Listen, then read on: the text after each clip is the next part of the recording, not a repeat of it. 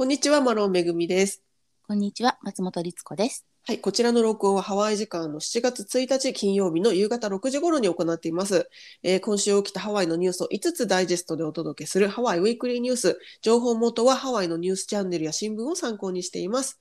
えーということで先週もまたまたしてもお休みさせていただいて申し訳ありませんでしたが、えー今週も、えー元気に参りましょうということで、えー7月第1週のニュース、もうすすでに7月ですけれどもね、早速ね。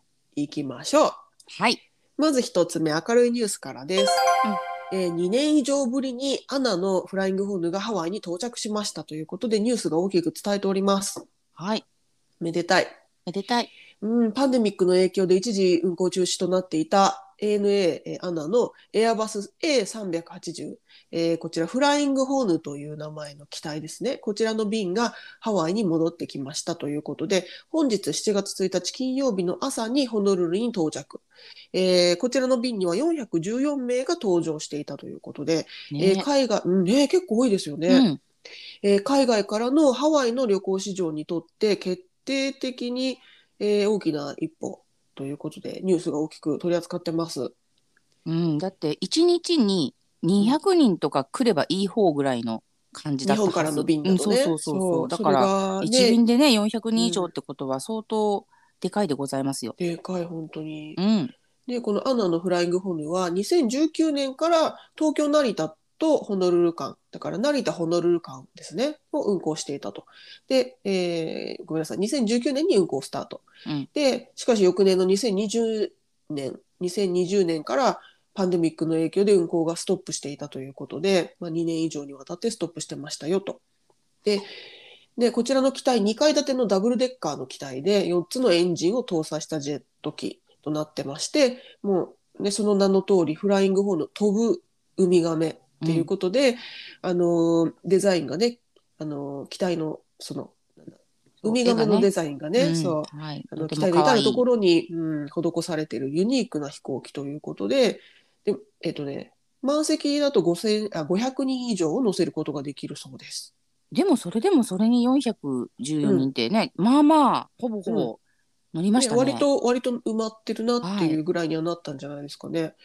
でこのフライングホヌの就航のために2019年の時の就航のためにホノルル空港ではかなり大きなリノベーションっていうかねそのアップデートをしたんですって。うん。なんかその C4 ゲートに、えーローディングゲートってなんだろうローディングゲートっていうのとか階段とかエスカレーターを追加したと。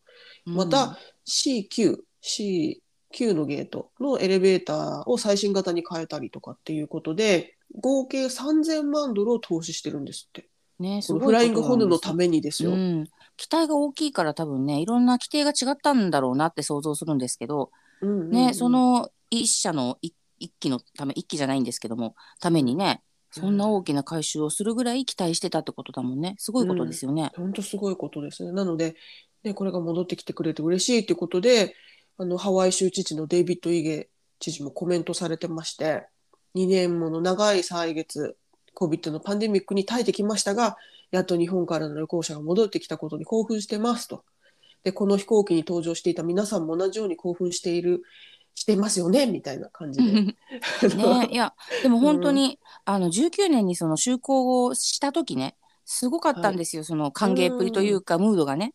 はい。やっとあんな大きな飛行機が飛んでくるよしかも炎だよってハワイうん。のでもすごく話題だったし多分あの日本にいらっしゃるハワイファンの方も、はい。次は炎乗りたいなっていう方がいてこう盛り上がってすごく話題になっていたのに、うん。あっという間にあのパンデミックが来ちゃったので、ねえ。うん。だからやっぱりこうとてもねなんかタイミング的にせっかくだったのにねっていう感じがあったので、うん逆にそれがね再開するのは本当に嬉しいです。うん、本当にね、うんなんかね結構機体の中にもいろんな骨っぽい仕掛けというかデザインがあったりして、あれはラねイトがね、ちょっとうんレインボーだったりとか。そうそうなんか乗りたいなって思わせる感じですよね。ねまだでもこれ毎日じゃないんですよね、就航はね。えっ、とですね7月今からですね7月から10月まではとりあえず週2便が運航する予定だそうです。うんうん。でその先11月以降はどうなるかはまだ発表されてないみたいですけどもね。ねまあね、これでいい感じになって増えていけばね、うんどのように戻って増えていけばとても嬉しいんですけど。ね本当ですね。うんはい。ということで明るいニュース一つ目のニュースご紹介しはいました。、なんか嬉しいですね。はい。次二つ目のニュース参ります。えーマクドナルドのサイミンが販売中止になるそうです。なった。そうですね。はい。サイミンというのはですね、あのハワイのローカルフードの一つで、さっぱりした出汁の汁麺ですね。ラーメンとはちょっと違うんだけど、なんか。まあでもラーメンっていうあのハワイのラーメンっていう人もいるし、いますよね。うん、あなんか食感的には中華麺っぽいというか、うんちょっとね、うんうん卵麺っぽいっていうかね。そうそう。そう、ん。ちょっと独特なんですけど。そしてその汁がこういわゆる日本の家系ラーメンみたいにああいうコクのある感じの汁じゃなくてなんかこう透明なお出汁みたいな、ね。さらっと、してる。はい、汁のサイミンなんですけどこちらでハワイのマクドナルドには世界で唯一サイミンメニューがあるサイミンメニューがあるっていうことでねあのハワイのマクドナルドの特徴だよみたいな感じで言われてたんですがそのサイミンメニューがマクドナルドから消える消えた。っていうことですね。うん。うん、マクドナルドによるとこのサイミンの提供を終了する理由として食材のサプライヤーである岡原サイミンという会社が最近廃業したことが挙げられていると。岡原サイミンというのは40年間にわたってサイミンの食材を提供してきたサプライヤーなんですけれども今回のね廃業の理由は今年5月にオーナーがリタイアしたためということだそうです。これねあのハワイニュースナウっていうニュースチャンネルが調べたところによるとそういうことだったっていうことみたいですけどもね。うんうんで、マクドナルドは、まあ、そのサイミーの提供を継続させる方法をずっと探していろいろ、あの、ルートを探ってたみたいなんですが、まあ、うまくいかなかったんでしょうね。今回メニュー終了の決定に至ったということだそうで、当面はこのサイミンメニューが復活することはないということだそうです。うん、あの正直ねマクドナルドままずマクドナルドにあんまり行かないんですけど、うんうん行ったとしてもねサイミンを頼むことって本当に稀なんですね正直、うんうんうん私はね。うんですが食べられないとなるとこれはまたうん。食べたくなるのが人の 世の常と言いますか。うん。本当に。うん、残念ですね。私もね、マクドナルドのサイミン食べたことないんですよ。おお一度も？一度もない。おあのサイミンン自体はありますよ。ただマクドナルドのサイミンはないですね。まあねあのーすごく美味しいかと言われますと。だってあのもお持ち帰りのほらプラスプラスチックというかあの発泡スチロール的な昔はね、うん。今わかんないですけどうんそういうのにこうドベャって入ってましてうん。でねあのアメリカの特徴なんですけどいろんなものの特徴なんだけど熱々じゃないんだよね。わかる。なんかぬるーくてちょっとこう、麺も熱いとふやけてるみたいな。そう熱いとやけどしてスーされるみたいな話がまことしやかに言われたりしてそうですね。訴訟の訴訟の国だからね。わかんないです訴えられちゃう。けどうん。でも私たちほらラーメンってもうハフハフしながらはい。食べたいので、汗かいて食べたいですからね。ね、そういう意味も含めて微妙ではあるんですがうん。ただやっぱりねさっき言ったようにアメリカのマクドナルドの中で唯一ハワイでだけある特別なメニューだしうん。あれが好きっていうローカルもたくさん聞いたこともあるのでうん。食べられなくなるのはねねえ寂しい、ですね。うん寂しいですよ。うん、パイナップルはあるのかしら？あるみたいですね。パイナップルはあるし あの揚げ油で揚げたうんうん。ね、パイね。アップルパイ。以前こちらのニュースでもニュースじゃないか。ラジオで紹介したことありますけど、あとはロコモコはないんでしたっけ？ロコモコはないか、あーないかな。ね。うん、まあ、微妙にねなんかそれっぽいあの卵が乗った何かはあるかもしれないですけど、うん。うんうんまあね。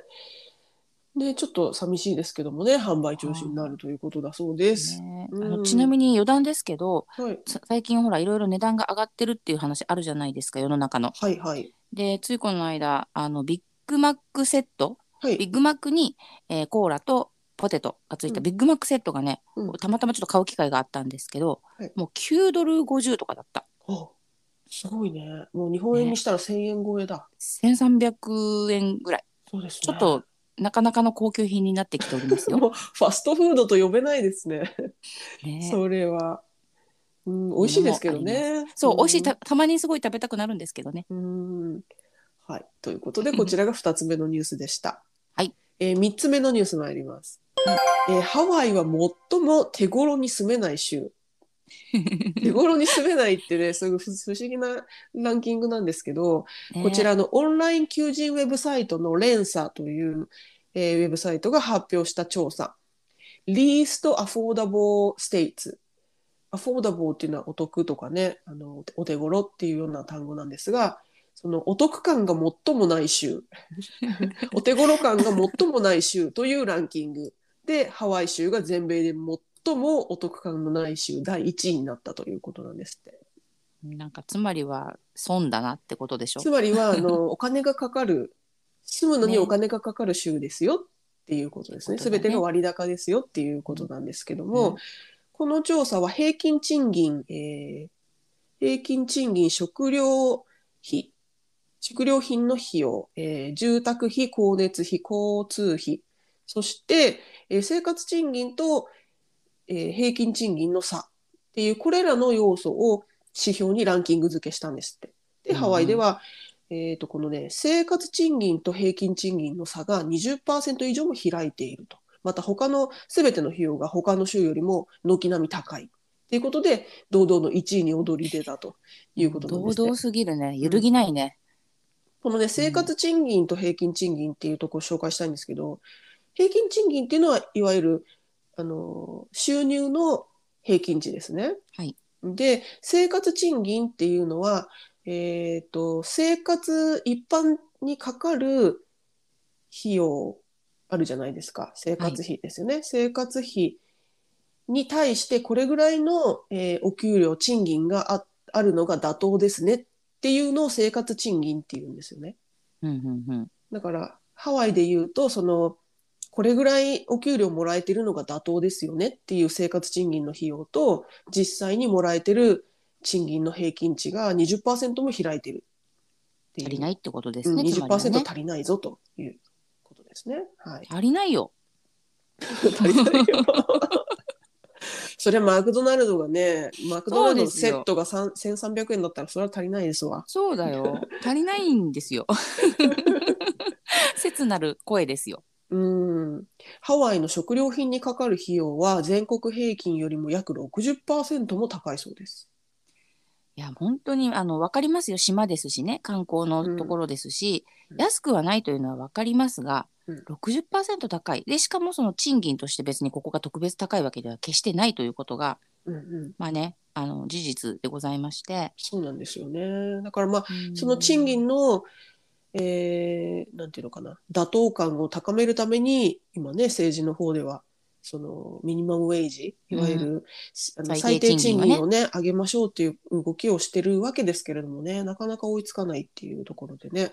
うん。だってそれもね前も言言ってこの話になりましたけどじゃあ最低賃金が上がったらもっと物価上がんじゃねっていう、うん。ね、それこそマクドナルドも2000円とかになっちゃうんじゃない？だって働く人の賃金がね時給18ドルとかにもしなっていったらよ。そうなんですよなね。ってしまうからまあ、だからどんどん人件費を削る方向に行くでしょうね。そうそういうことでししょうね。ょそうでやっぱりあの、まあ、パンデミックも関係していると思いますがこのハワイというところからねあの、うん出て行かれる人って本当に多くってメインランド、アメリカ本土に行かれる方もいるしもちん。ろん日本人であれば日本にね帰られるっていう方も結構たくさんいるのは、それも理由の一つだよね。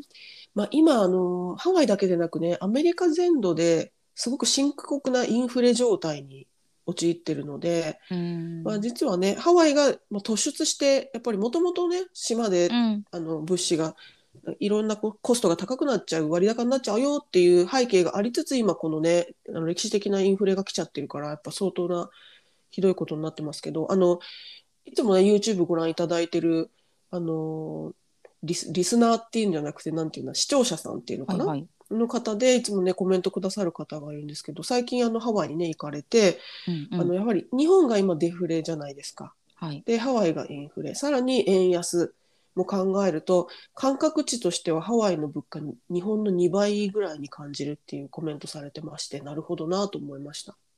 いや正直そんな感じしますよね。うんうんマクドナルドのその値段を聞いてしまうとね。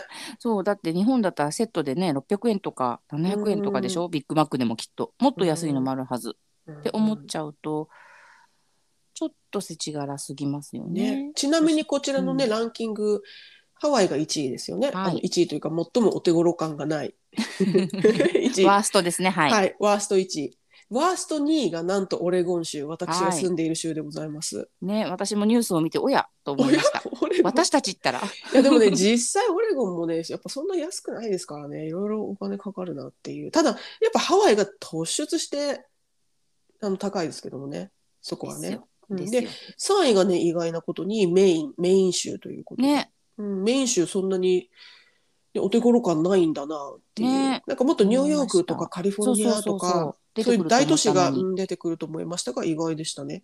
ちでも多なみに分収入があれば、その今回のってただ物価が高いとかじゃなくて、はい。その収入とか生活との見合いで最もこうねはいあのアフォーダブルじゃないっていう。まあ、そこで言うとカリフォルニアなんかは政治が割と頑張ってんのかなっていう気はしますよね。なんかこそううですね。そういうことかうも。ん。やっぱねお給料ミニマムウェイジも高いですし、はい。はい、でちなみに逆にね最もアフォーダボー 最もお手頃な州、はえーこちらじゃんミシガン州ということで。またこれいちょっとイメージがつきにくいミシガン州。はい、うん、なんかチーペストグローサリーズだから食料品が最も安い州だということで、うん、いいですね誇らしいわそれ羨ましい。ねうえ、ん確かなんか3位にテキサスかなんか入ってたよね。あそうみたいですね。ちょっと待ってくださいね。ランキングを。よ。えっ、ー、とね。そうですね。テキサスが3位かな。ね。イリノイとか、うん、気になったっていうか、ね、テキサスも大都市だしうん、あれなのにそこのごめんなさい。今言ったミシガン嘘でした。あら？あでもいいのか。あ g roceries だけでした。ごめんなさいだからなるほど。うん。えっ、と state for groceries だから、えー、と食料品が一番安いのがミシガン。うんうんうん。うん、で、えー、とさっきのお手頃感が一番ある州はなんとバージニア州でした。またそれもちょっとごめんなさい。イメージが。Anyway バージニア。バージニア。で2位がイリノイ。3位がテキサス。うんうんうん。だそうです。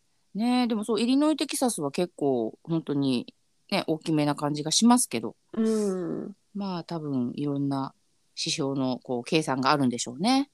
うん、なんかそうですね。この数字だけ見るとバージニアがかなり突出していいみたいですね。お手お手頃感があるみたいですよ。なんかもうそのそもそものお手頃な町あ 州っていうねこのうん。指標がなかなかちょっと想像しにくいですけど、うん。うん、でも行ったことないです私バージニアって多分、うんちょっと見てみたいわ。うん、ただねこのニュースっていうかこのあの分析でも言われてるんだけどやっぱりハワイは高いけど、まあ、でもねその高さに見合うだけの魅力がたくさんある場所ですよねっていうことは言われてますけどもね。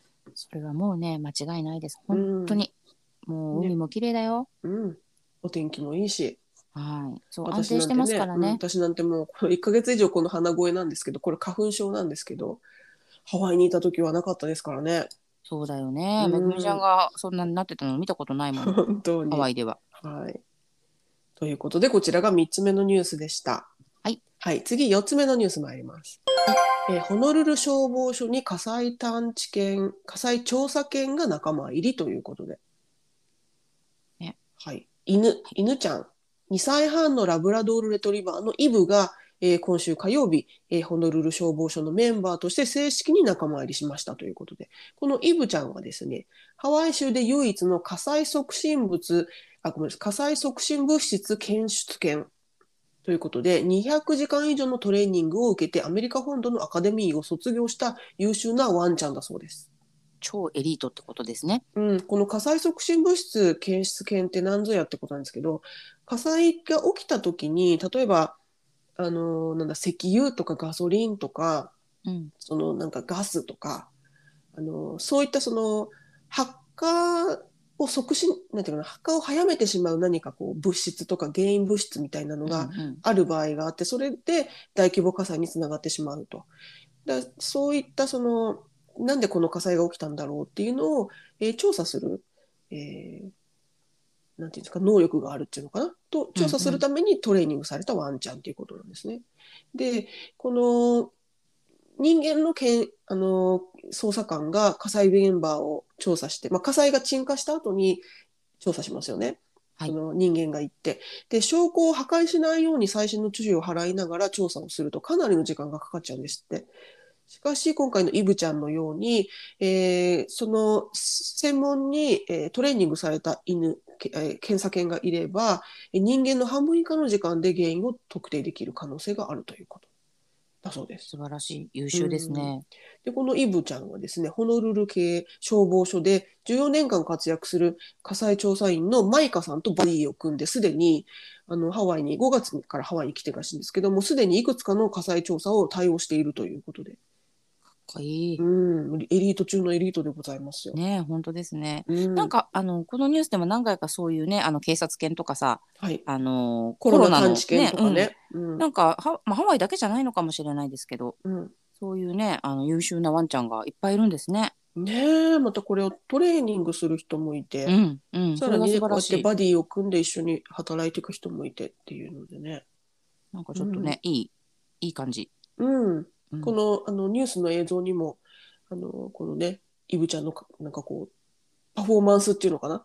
なんか報道陣の前でこう、うんうん嗅ぎ分ける姿みたいのが発表されるんだけどやっぱ凛々しいですよすごくねえなんか誇らしい感じですね本当に。本当に本当素に。敵素敵。はい、ということでこちらが4つ目のニュースでした。はい、はい最後5つ目のニュース参ります。はいえーハワイシバハワイシアターには幽霊がいる。